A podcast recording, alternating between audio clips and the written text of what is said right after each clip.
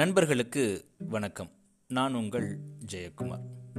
மனதோடு ஒரு சிட்டிங் மனதை புரிந்து கொள்ள பயன்படுத்தி வெற்றி பெற சோம வள்ளியப்பன் அவர்கள் எழுதிய அருமையான புத்தகம். இன்னைக்கு இந்த புத்தகத்திலிருந்து ஏழாவது எட்டாவது மற்றும் ஒன்பதாவது அதிகாரங்களை திறனாய்வு செய்ய போகிறோம் க்ளவுஸ் போட்ட மனது கோலோச்சும் எண்ணங்கள் மனதிற்கு சொல்லிக் கொடுப்பது. இந்த மூணு சாப்டரை இன்னைக்கு நம்ம திறனாய்வு செய்யலாம். க்ளவுஸ் போட்ட மனது. பழனி முருகன் கோயிலுக்கு நிறைய பேர் மாலை போட்டு போகிறத பார்த்துருப்போம். வெறும் காலில் ரோட்டில் நடக்கிறப்போ முதல் நாள் சின்ன கல் கூட அவங்களுடைய பாதத்தை ரொம்பவே வலியை உண்டு பண்ணும். அது குத்துறப்போ பயங்கர வலி இருக்கும். ஏன் அதுக்கு முன்னாடி அவங்க அந்த சாலையில் நடந்ததே இல்லையா? அப்போல்லாம் இந்த கல் அவங்க காலில் குத்துனதே இல்லையா? ஏன்? இதை விட பெரிய கல் கூட அவங்க காலில் குத்திருக்கும். இப்போ நடக்க தானே செஞ்சாங்க. இப்போ மட்டும் ஏன் அது வலிக்குது அப்படின்னு கேட்டிங்க அப்படின்னா முன்னாடி அவர் காலனியை அணிஞ்சு நடந்திருப்பார். கிரிக்கெட்டில் கூட wicket keeper wicket keeping gloves அதாவது உரை அணிஞ்சிருப்பார். அதை போட்டுட்டு ஒரு பவுலர் வீசக்கூடிய பந்தை ரொம்ப அழகாக அதில் கையாளுவார். க்ளோவ்ஸ் போட்டு பந்து வீச முடியுமா அப்படின்னு கேட்டால் கொஞ்சம் கஷ்டம்தான். கரெக்டாக அதை தடுக்க முடியும். ஆனால் அதை வச்சு அவரால் பவுலிங் போட முடியுமா? தெரில வெறும் கையால் தொடுவதற்கும் கையில் உரை போட்டு தொடுறதுக்கும் வித்தியாசம் இருக்குதானே? அதேமாரி வெறுங்காலில் நடக்கிறதுக்கும் காலணி அணிந்து நடப்பதற்கும் வித்தியாசம் இருக்குதானே? ஸோ இந்த க்ளோஸ் அது எப்படி இருக்குது நாம் எப்படிப்பட்ட க்ளோஸ் எல்லாம் போட்டிருக்கோம் அப்படின்னு சொல்லிட்டு ஆசிரியர் கொஞ்சம் டீட்டெயிலாக சொல்கிறார் ரஞ்சன் அப்படின்றவர் பத்து வருஷத்துக்கு முன்னாடி அவருக்கு கீழே பணிபுரிஞ்ச ஒரு நபர். முன் அனுபவம் அவருக்கு கிடையவே கிடையாது. காலேஜ் முடித்ததும் டைரெக்டாக வேலைக்கு வந்துட்டார். அப்போது வேலையெல்லாம் நல்லா பார்ப்பார். இடையிடையே கொஞ்சம் சின்ன சின்ன தவறுகளும் இருக்கும். ஸோ இதெல்லாம் பார்த்துட்டு ஆசிரியர் என்ன சொல்லுவார் அப்படின்னா அவர் மேலே கோவப்பட்டது உண்டு அப்படின்னு சொல்லி சொல்கிறார் ஸோ அவர் சேர்ந்து ஒரு ஒன்றரை வருஷம் கழித்து வேறு நிறுவனத்துக்கு ஆசிரியர் மாறி போயிட்டார். பத்து வருஷம் கழித்து ஒரு குடும்ப நிகழ்ச்சியில் அவங்க ரெண்டு பேரும் சந்திச்சுருக்காங்க அப்போது ஒரு நாள் ரஞ்சனை அவரது ஆஃபீஸில் சந்திக்கக்கூடிய ஒரு நிகழ்வு ஏற்பட்டிருக்கு. தற்செயலாக அவர் கவனித்த சில விஷயங்கள் இங்கே கொஞ்சம் பகிர்ந்திருக்காரு ஆசிரியர். அப்போது ரஞ்சன் அந்த சமயத்தில் அவருடைய ஊழியர்கிட்ட பேசிய முறையில் ஏதோ அவருக்கு ஒரு குறை தெரிஞ்சிருக்கு. அவர்கிட்ட இருந்து அந்த பழைய வாசம் இன்னும் போகவில்லை அப்படின்னு நினச்சிருக்காரு. இவ்வளோ நாள் நிறுவனத்தில் உயர் பதவியில் இருந்துக்கிற ரஞ்சன் எப்படி இதெல்லாம் சமாளிக்கிறாரு அப்படின்ற அவருக்கு ஒரு எண்ணம். இப்படியே அவர் சிந்திச்சுக்கிட்டே இருக்க ஒரு சமயத்தில்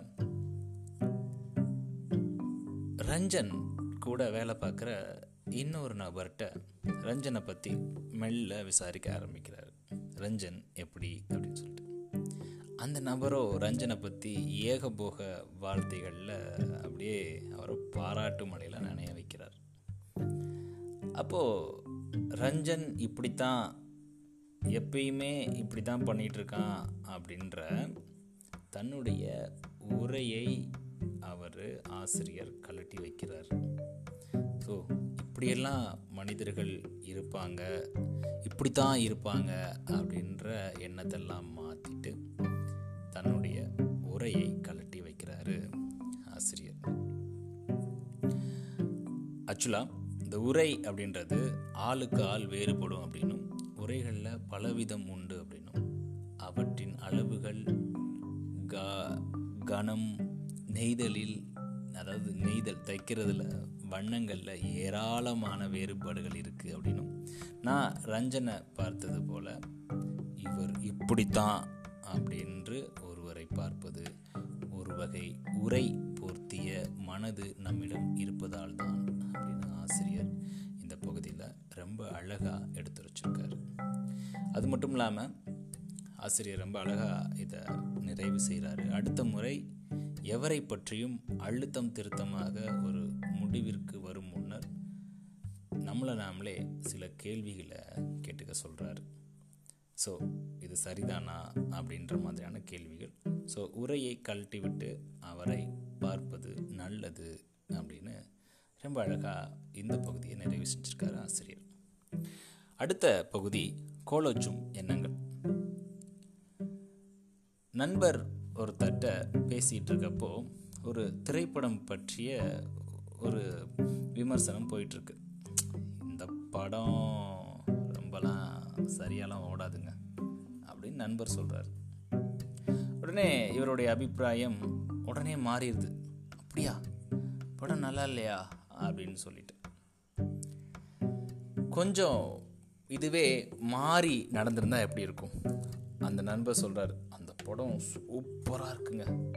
ரொம்ப நல்லா ஓடுதான். அப்படின்னு சொல்லிட்டு ஆமாம் ஆமாம் ஓடாதா பின்ன? நம்ம எப்படி பதிச்சுட்டு ஆமாம் ஆமாம் ஓடாதா பின்ன? பெரிய நடிகர் எதையும் சிரத்தையோடு செய்யக்கூடியவர் பெரிய பட்ஜெட் படம் நல்ல டேரக்டர் இப்படியெல்லாம் நம்ம நம்மளுடைய பதில் இருந்திருக்கும். ஒருவேளை அந்த நண்பர் படம் நல்லா இருக்குது அப்படின்னு சொல்லியிருந்தான் இங்கே ஆசிரியர் சொல்கிறாரு மனம் அப்படின்றது ஓடுகிற வாஷிங் மிஷின் மாதிரியா? எந்த துணியை கொடுத்தாலும் அதனை நனைக்கும் சுழற்றும் விசிறும் அப்படின்னு சொல்கிறாரு ரொம்ப அழகான ஊமை. அதே மாதிரி இன்னொரு ஊமை சொல்கிறாரு மனம் ஒரு வண்டி அது ஒரு வாகனம் அது ஒரு குதிரை. எதை அதன் மீது ஏற்றினாலும் யார் ஏறினாலும் அது ஓடும். குப்பைக்கும் பூக்களுக்கும் அதற்கு வேறுபாடு தெரியாது அப்படின்னு சொல்கிறார் ஆசிரியர். ஸோ மனம் அப்படின்றது நாம் எந்த விதையை விதைக்கிறோமோ அதுதான் விதைக்கும். அதுதான் வளரும் அப்படின்னு சொல்லிட்டு ரொம்ப அழகாகவே எடுத்துரைக்கிறார். இன்னொரு ஓமையும் இங்கே சொல்கிறாரு நாம் ஒரு பொருளை ஒரு மெஷினில் போட்டு அரைக்கிறோம்.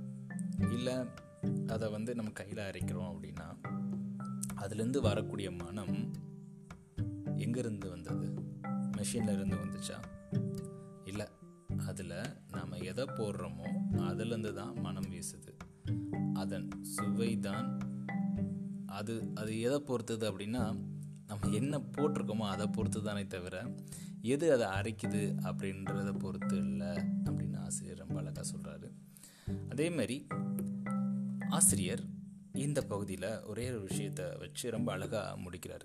மனது ஒரு வண்டி மட்டும்தான். அதன் திசையினை நாம் தான் முடிவு செய்ய வேண்டும்.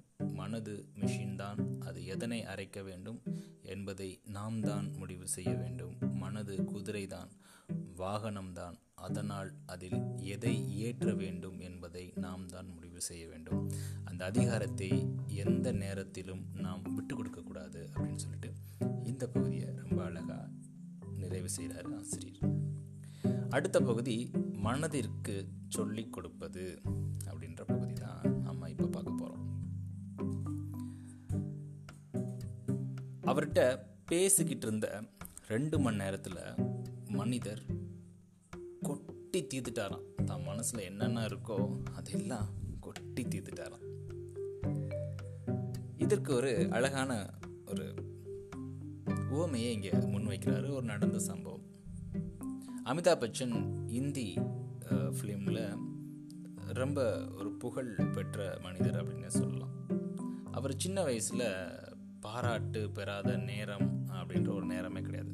ஆயிரத்தி தொள்ளாயிரத்தி எழுபதின் தொடக்கத்தில் ஆனந்த் அப்படின்ற படம் கூட வெளியே வந்திருந்தது அமிதாப்போடைய தந்தை அவருடைய தந்தை பேர் அபிஷேக் பச்சன். அபிஷேக் பச்சன்றது அவருடைய பையன் பேரில் அப்படின்னு யோசிக்கலாம். தன்னுடைய அப்பா பேரை தான் மகனுக்கு வச்சிருக்காரு அமிதாப் பச்சன். அப்போது அபிஷேக் பச்சனுடைய நெருங்கிய நண்பர் ஒருத்தர் அப்போது அவர் வீட்டுக்கு வந்திருந்தார். அவர் யாருன்னு கேட்டிங்கன்னா நமது மூத்த எழுத்தாளர் கானா சுப்பிரமணியம் அவர்கள்.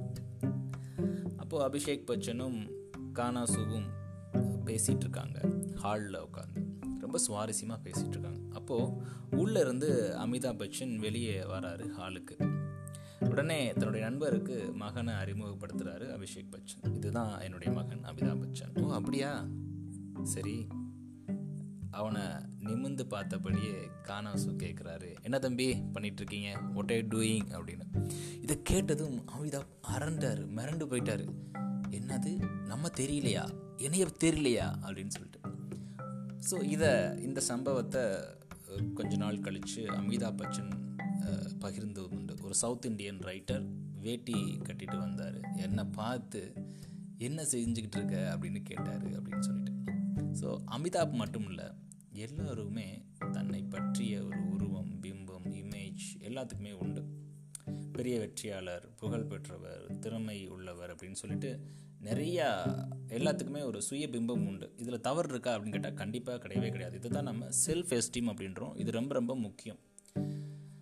செல்ஃப் எஸ்டீம் கண்டிப்பாக தேவை. அது கொஞ்சமும் இல்லாதவர்கள் தன்னம்பிக்கை இல்லாதவர்கள் அப்படின்னு அர்த்தம். சரியான அளவு செல்ஃப் எஸ்டீம் வேணும் அப்படின்றத ஆசிரியர் இந்த பகுதியில் நம்மளுக்கு வலியுறுத்துறாரு. நான் ரொம்ப அழகானவன் எனக்கு முக கவர்ச்சி உண்டு. எனக்கு நிறைய நண்பர்கள் என்னை எல்லோருக்கும் பிடிக்கும். நான் மிகவும் திறமையானவன். நான் பரோபகாரி அப்படின்னு சொல்லிட்டு தன்னை பற்றிய தான் அப்படின்ற எண்ணம் வேணாம் அப்படின்றார். ஸோ செல்ஃப் எஸ்டீம் முக்கியம். ஆனால் தான் அப்படின்ற ஒரு எண்ணம் மட்டும் வேணாம் அப்படின்னு சொல்லி இந்த பகுதியில் ஆசிரியர் ரொம்ப அழகாக எடுத்துரைக்கிறாரு. அது மட்டும் இல்லாமல் இந்த பகுதியில் ஆசிரியர் சொல்லக்கூடிய ஒரு முக்கியமான விஷயம் என்ன அப்படின்னு கேட்டிங்க? அப்படின்னா நான் சரி மற்றவர்களும் சரி எனக்கு கிடைக்க வேண்டும் மற்றவர்களுக்கும் கிடைக்க வேண்டும். நான் பலம் உள்ளவன் மற்றவங்களும் அதேமாரி ஸ்ட்ராங் தான். எனக்கு இன்னும் கூடுதல் வெற்றிகள் வேண்டும். எனக்கு பல வெற்றிகள் கிடைத்திருக்கின்றன. என் வெற்றி அடுத்தவர் தோல்விகள் மீது கட்டப்பட வேண்டும் என்பதில்லை. என் பலம் என்பது அடுத்தவர் பலவீனமாக இருக்க வேண்டியதில்லை. சுற்றி இருப்பவர்கள் எல்லாம் போட்டியாளர்கள் தட்டி பறிக்க பார்ப்பவர்கள் அல்ல போட்டி போடுபவர்கள் எதிரிகள் அல்ல. இப்படி தன்னை பற்றியும் பிறரை பற்றியும் நேர்மையாக இன்னும் எவ்வளவோ சொல்லிக் கொள்ளலாம். இதுதான் வேணும் அப்படின்னு சொல்கிறார் ஆசிரியர். ஸோ இந்த அதிகாரத்துடைய ஆன்லைன் ஸ்டோரி செல்ஃப் எஸ்டீம் முக்கியம்தான். ஆனால் தன்னை மட்டுமே உயர்த்து கொள்ளக்கூடிய அந்த ஒரு நிலை வேணாம் அப்படின்னு சொல்லி சொல்கிறாரு ஆசிரியர். அதனால தான் இந்த பகுதிக்கு ஆசிரியர் சொல்கிறாரு மனதிற்கு சொல்லிக் கொடுப்பது. அதாவது நம்ம என்ன சொல்லிக் கொடுக்கணும் அப்படின்னா செல்ஃப் எஸ்டீம் முக்கியம் தான் அப்படின்ற எண்ணம் மட்டும் வேணாம் அப்படின்னு சொல்லிட்டு. நன்றி நண்பர்களே